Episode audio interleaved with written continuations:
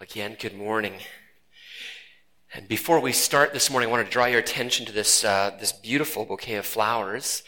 Um, I'm not sure who gave it to the church, but, um, but they did in honor of uh, Anna Grandia, who two years ago this past week um, had lost her life as um, her and her husband had been in a, in a tragic accident. And um, that song made me think of her because she is in the presence of the Lord because of her trust in Jesus. And, uh, and so I just, these flowers will go back to the, um, to the Corielli family, to Anna's parents, and to their home. Just uh, again, a reminder to us, I think, this morning as well of the of the glorious hope that we share because of the gospel.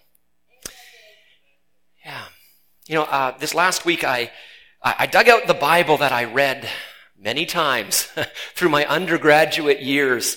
Um, the duct tape, you can see, has pointed to how well this was loved and used. But during that time in my life, God's Spirit was transforming me, shaping me, calling me to Himself. Uh, this was the period in my life where God was speaking to me through this, the text, the scriptures, by the power of His Spirit and he was sweeping out dusty corners in my character. He was chopping out habits and attitudes that would be useless, even a hindrance to my call. And now you and I may think of our homes as being, you know, fairly neat, pretty tidy, maybe. But what do you do when you come home and your wife says, hey, there's company coming over in 10 minutes? Uh, yeah, that means the house wasn't as clean as you thought it was.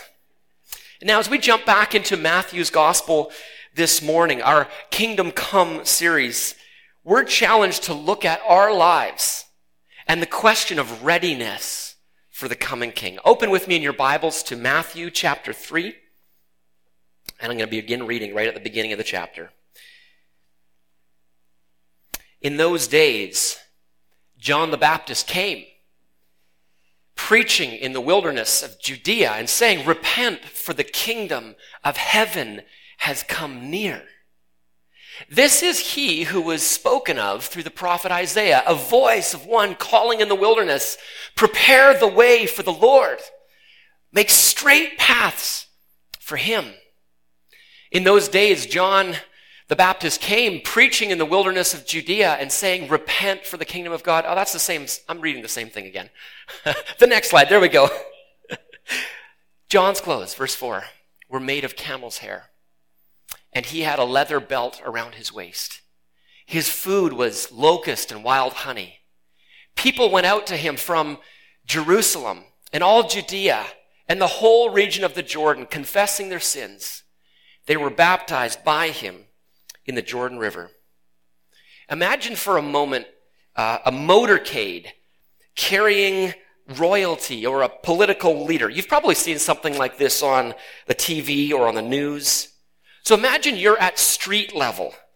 You first see the lights of the police escort reflecting off the nearby buildings, and then the crowd begins to move aside as, as the motorcade clears the way for the coming royalty.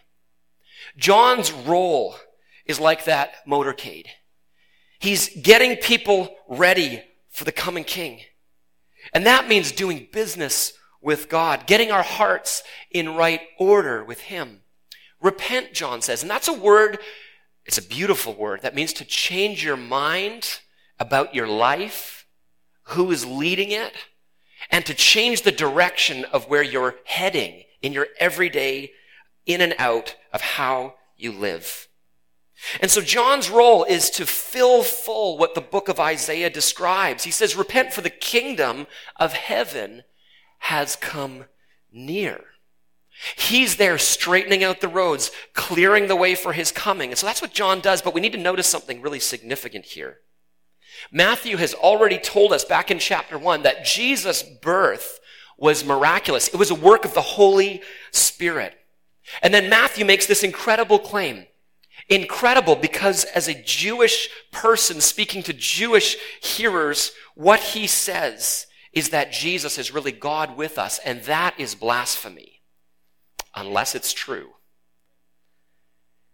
And here again, Matthew makes this incredible claim a voice of one calling in the wilderness. Prepare the way for the Lord. And that's in reference to Jesus here, right? Yes. Make straight paths for him.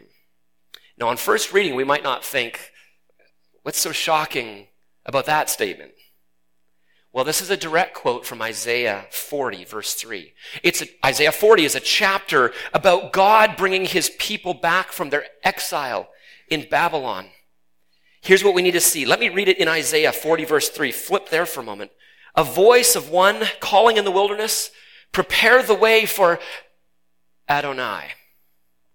Make straight in the desert a highway for our God. Now, what did you just say there, Dave? Um, when I was studying uh, Hebrew through Hebrew University, that's located in Jerusalem, our Jewish teacher, speaking from her Hebrew tradition, would not let us say the divine name when we would read it.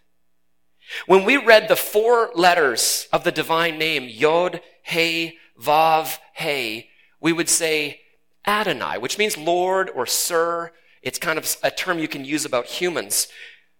They would avoid saying the divine name out of just fear and reverence. What if they pronounced it wrong? It was part of the thought here. And so think about it. Matthew says John is preparing the way for whom? Well, it's Jesus. Mean, that's a totally Sunday school answer, but it's the right one in this case. John is preparing the way for Jesus, and Matthew says he is fulfilling the Isaiah text where the path is for the Yod He Vav He, the Lord. So how do you say that Jesus is one and the same with Israel's God? That's one way to do it.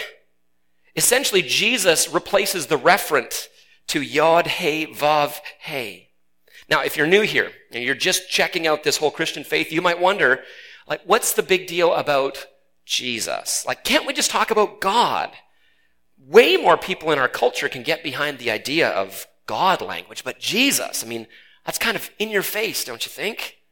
Well, here's the implication of what Matthew writes. What Jesus says is what God says. What Jesus does is what God is doing. So when people are chatting away and, and, and we say things like this, well, we can't really know God. This text says, well, actually, we can. We look at Jesus. Or if someone argues that we don't really know what, what does God want for us in terms of how we live, in terms of our ethics? Well, we point to Jesus and say, well, actually, there stands Jesus. He is our example. He is God's wisdom embodied, and He teaches us how to live as God wants us to live. And that means we take the words and teaching of Jesus with utter seriousness because in them we hear the voice of God Himself to us. What Jesus says is what God says. What Jesus does is what God does. No wonder we make such a big deal of Jesus. Now notice how the plot thickens in the next section, starting at verse 7. But when he, John, saw many of the Pharisees and Sadducees coming to where he was baptizing, he said to them, You brood of vipers, who warned you to flee from the coming wrath? Produce fruit in keeping with repentance. And do you think you can say to yourselves, We have Abraham as our father? I tell you, out of these stones down here, God can raise up children from, for Abraham. The axe, it's ready at the root of the trees. And every tree that does not produce good fruit will be cut down and thrown into the fire. Now, here's something we need to see. The religious leaders were coming to where he was baptized. We don't see them actually in the water here, do we? They're there, but they're not really there. They might be there to check out what John is up to, perhaps as a way of either validating or invalidating and judging his ministry. Or maybe they've come because it's seen as the hip thing to do. Everyone seems to be going out to Jesus, so they want to kind of be seen as being a part of that. But John sees through it. He sees through them. Brood of vipers. Wow, that's, that's strong language, John. But it's for good reason. Of all people, these should be the ones who are quickest to prepare themselves for the coming one. They, after all, have the privilege to be students of the Bible, like professionally. They should be setting the example for the rest of Israel. Instead, they're, they're standing on the shore. So John is, he's not trying to shame them.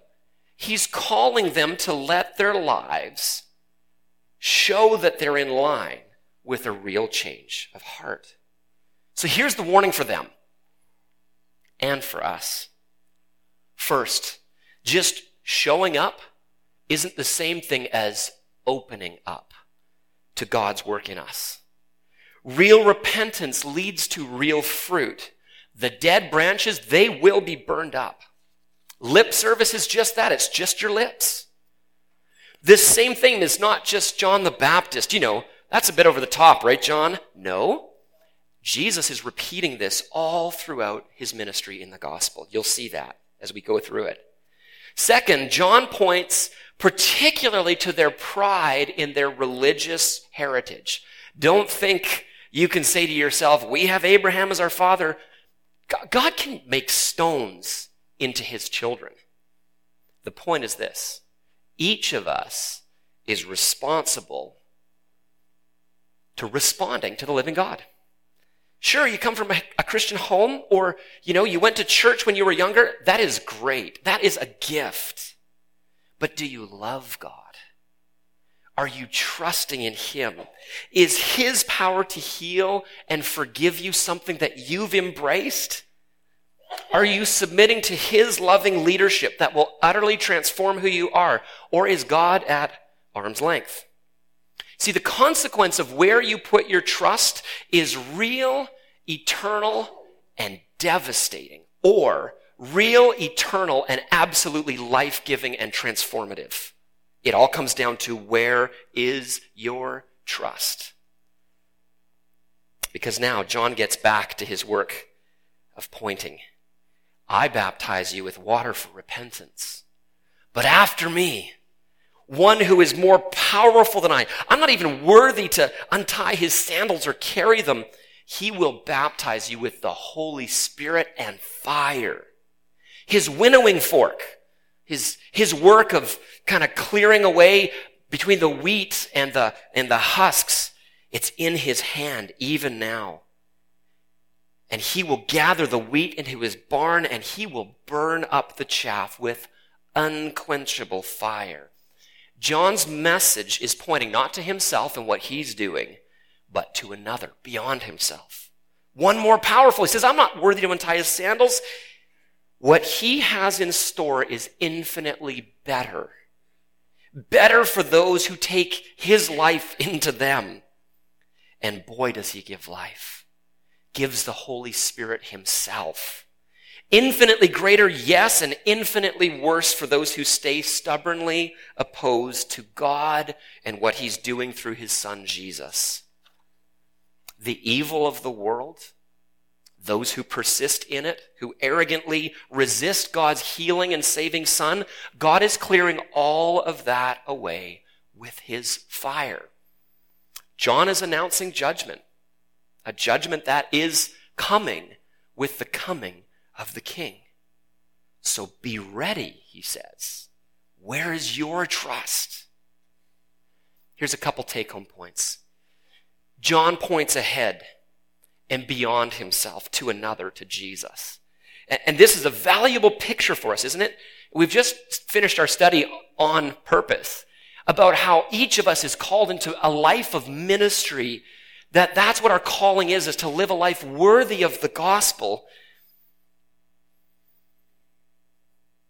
Life with Jesus means life on mission with Jesus and for his glory and his namesake. But the truth is, ego, self centeredness can creep into any form of ministry.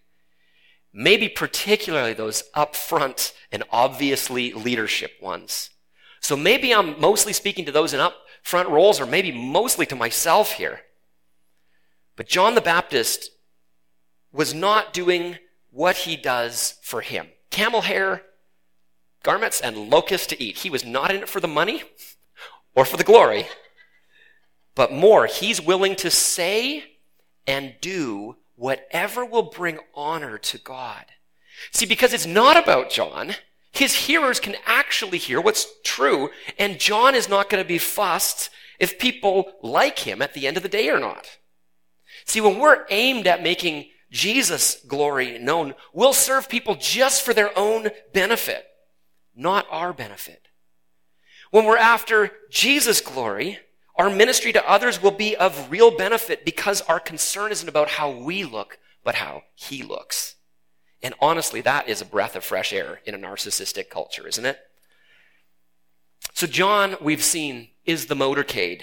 He's clearing the streets. He's preparing the people for this moment when the mighty coming one comes. It's like the announcer at a concert just before the band takes the stage, just before the crash of cymbals and the strum of guitars there's this building expectation that John has for the coming one, and everybody's waiting and expectant.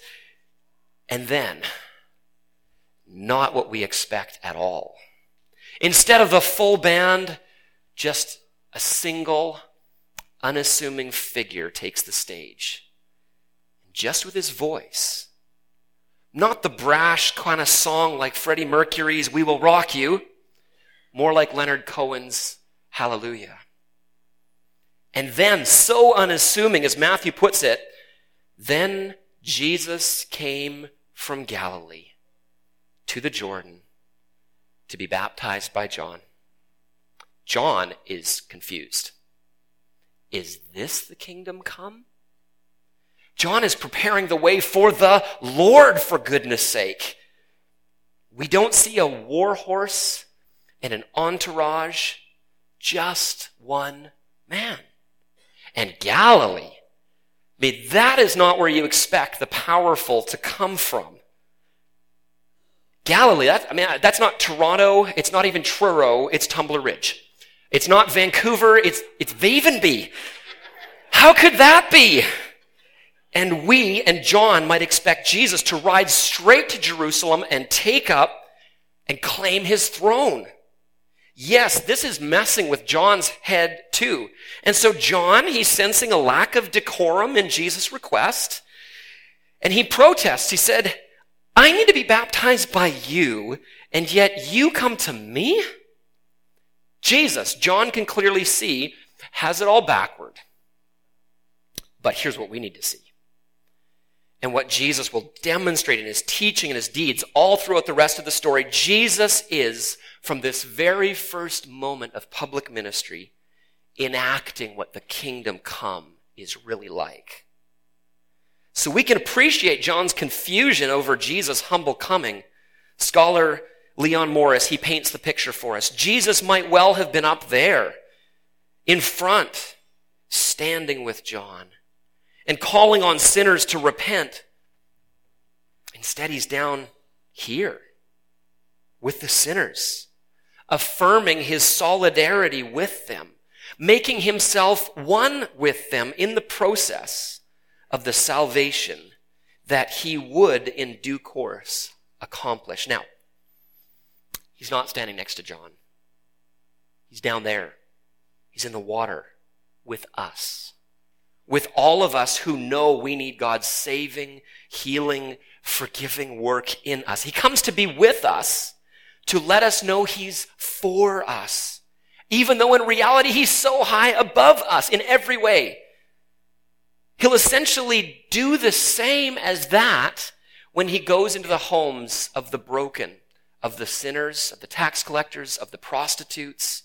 He is associating with those who are broken and messed up and who know it. And no, it didn't look proper for the religious leaders of his day when he did that either. Of course, Jesus had no use, no need for confession and repentance. So why would he be baptized? And that's John's question. It's probably our question as well, right? Jesus tells us, let it be so now.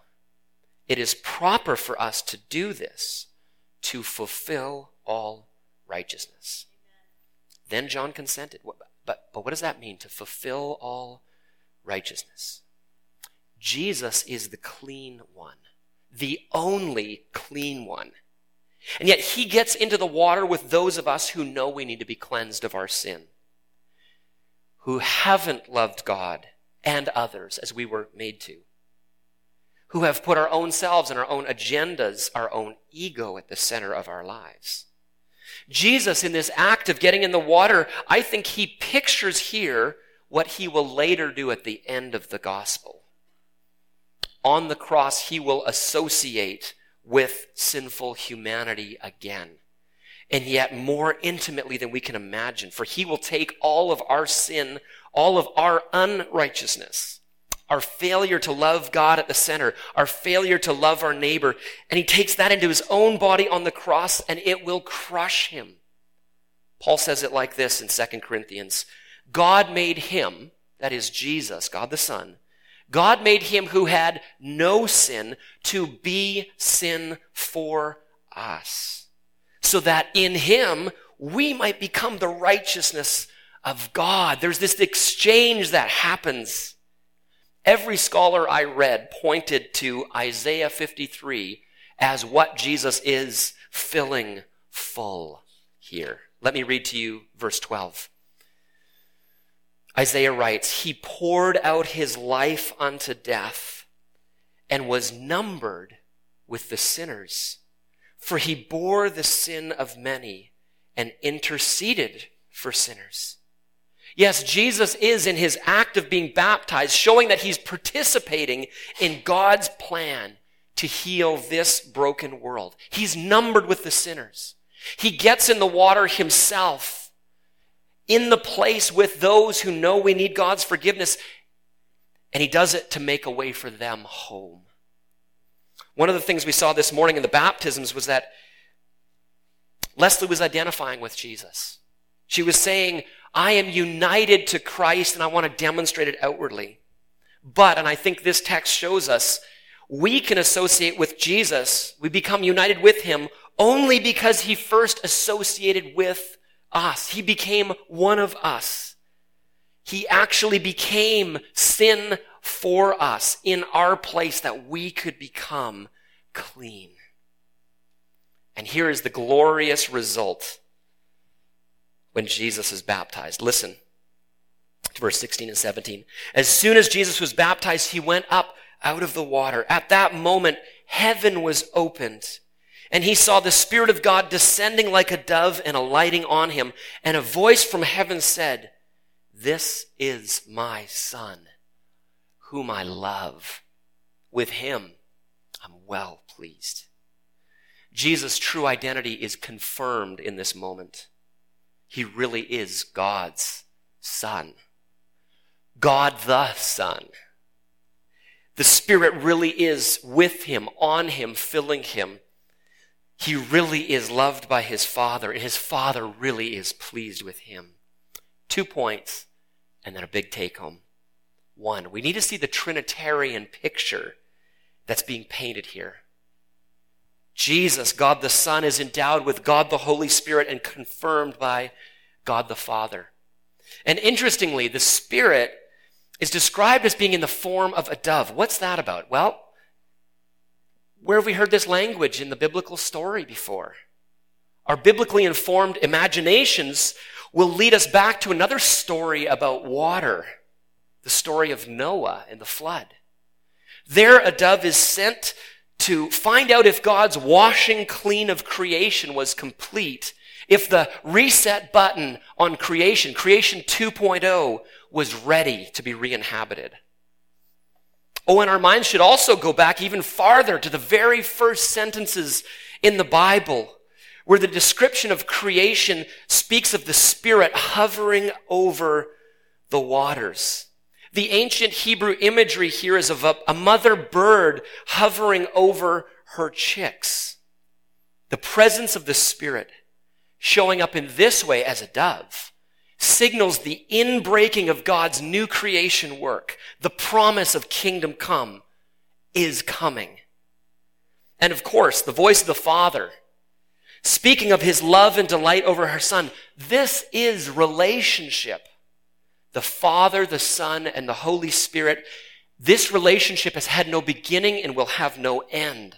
So we're giving a glimpse into the relationship that is at the center of all that exists and has always been. And number two, at the end of the gospel, Jesus will command all who sign on to life with Him, with God and His kingdom, to be baptized in the name, notice that singular, there's one God, in the name of the Father and of the Son and of the Holy Spirit. Uh, remember, Jesus identified with us by getting in the water, and now in baptism, we identify with God's life by getting in the water. But please, we must see. To be baptized in the trifold name, to be immersed in the water, this signals immersion into the dynamic of love that has always existed. The love that is shared by Father, Son, and Holy Spirit. That's what our baptism says. It says, I am in that circle of love. And just as God spoke these words over his son, Jesus, his unique son, he says, I love you. I'm well pleased with you. Well, it's almost too wonderful to say out loud. When we put our trust in Jesus' saving work, in what he does for us in the cross and through his resurrection, when we identify with Jesus, who exchanges his perfect life for our broken one, God says the same thing. You are my beloved daughter. You are my beloved son. I am very pleased with you. And we think, how could that be? Doesn't God know me? Well, that's exactly the point. He does. Scholar N.T. Wright, he says it right. The whole Christian gospel can be summed up in this point. That when the living God looks at every Christian, every believing Christian, he says to us what he said to Jesus on that day. He sees us not as we are in ourselves, but as we are in Jesus Christ. It sometimes seems impossible, especially to people who've never had this kind of support from their earthly parents, but it's true. God looks at us and says, You are my dear, dear child. I am delighted with you. Again, he who had no sin became sin for us, that we would become the righteousness of God. He can delight in us like he delighted in his son because he gives us the life of his son. If you've trusted in Jesus, Jesus is now your righteousness. And notice too, God is delighted, God the Father delights in God the Son before Jesus does anything. He hasn't started his ministry yet. And the Father says, I'm delighted with you. I'm well pleased with you. The Father speaks his word of approval over him when he's done zero. There's something really important for us in that. Now, Jesus, he will check his will at the door. Oh, yes, he will. And he teaches us to do the same. We will be called to obey everything Jesus has commanded. Absolutely, we will. As we saw, a changed life must lead to good fruit. But we do so. We live with joyful obedience to Jesus, not to earn God's approval, but because in Jesus it's already ours. And that's not just what I think, that's what Jesus himself says. In Matthew 5 3, the very first line of the very best sermon ever preached, Jesus announces, Blessed. Blessed means you have God's approval. Like a young man when he goes to her parents and says, Can I marry your daughter? What's he seeking? Their blessing, their approval. That's what blessing means here. Approved of by God are those who what? Have always acted appropriately, have basically got their life pretty clean. You can tell. No, that's not who it is. Blessed are the poor in spirit. That could be translated out like this Blessed are those who recognize they need God. Blessed are those who know they can't justify themselves because theirs is the kingdom of heaven. Just sit with that for a second. If you're in Christ, this is God's word to you. Maybe you need to hear it again. Or maybe for you, you need to put your trust in Jesus for the very first time this morning. Hear it again. You are my beloved daughter. You are my loved son. I'm delighted with you. Not because of your achievements, not based on your performance, but based on the gift of what Jesus has done on the cross. Here's the big take home. John announces that Jesus will baptize you with fire and the Holy Spirit, and that's exactly what Jesus does. How do we live the life that's fully human and fully alive to God and His ways? We look at Jesus. See, Jesus lived his life in his earthly body. Um, yes, he's fully divine, but he doesn't use that divinity to his own advantage. He actually empties himself and lives as fully human as well, as in he needs the power of the Spirit. Jesus doesn't live differently than what we're asked to live by. He must live by the power of the Holy Spirit. And then he says, we get that same Spirit for our life too. We're actually enabled to follow Jesus because of the Holy Spirit. Without the Spirit's help, we couldn't be the people God is calling us to be. But with the Spirit's help, we actually can. Oh, it might not be perfect. But what God is doing in us is transforming us by His Spirit. And the fire, well, yes, you have to see that too. John challenges the religious leaders not to put on a show, but to really let their lives bear the fruit of that changed heart. Is it dead branches or is it budding fruit? There will be a bonfire for all that isn't lined up with God's design. That warning is real. But so is the promise that John holds out. See, John doesn't give a self-help manual. He points beyond himself to the only real hope, the coming one, and the Holy Spirit who will baptize us and make us able to live the way Jesus calls us to. So do you want a changed life? Actually, do you want one?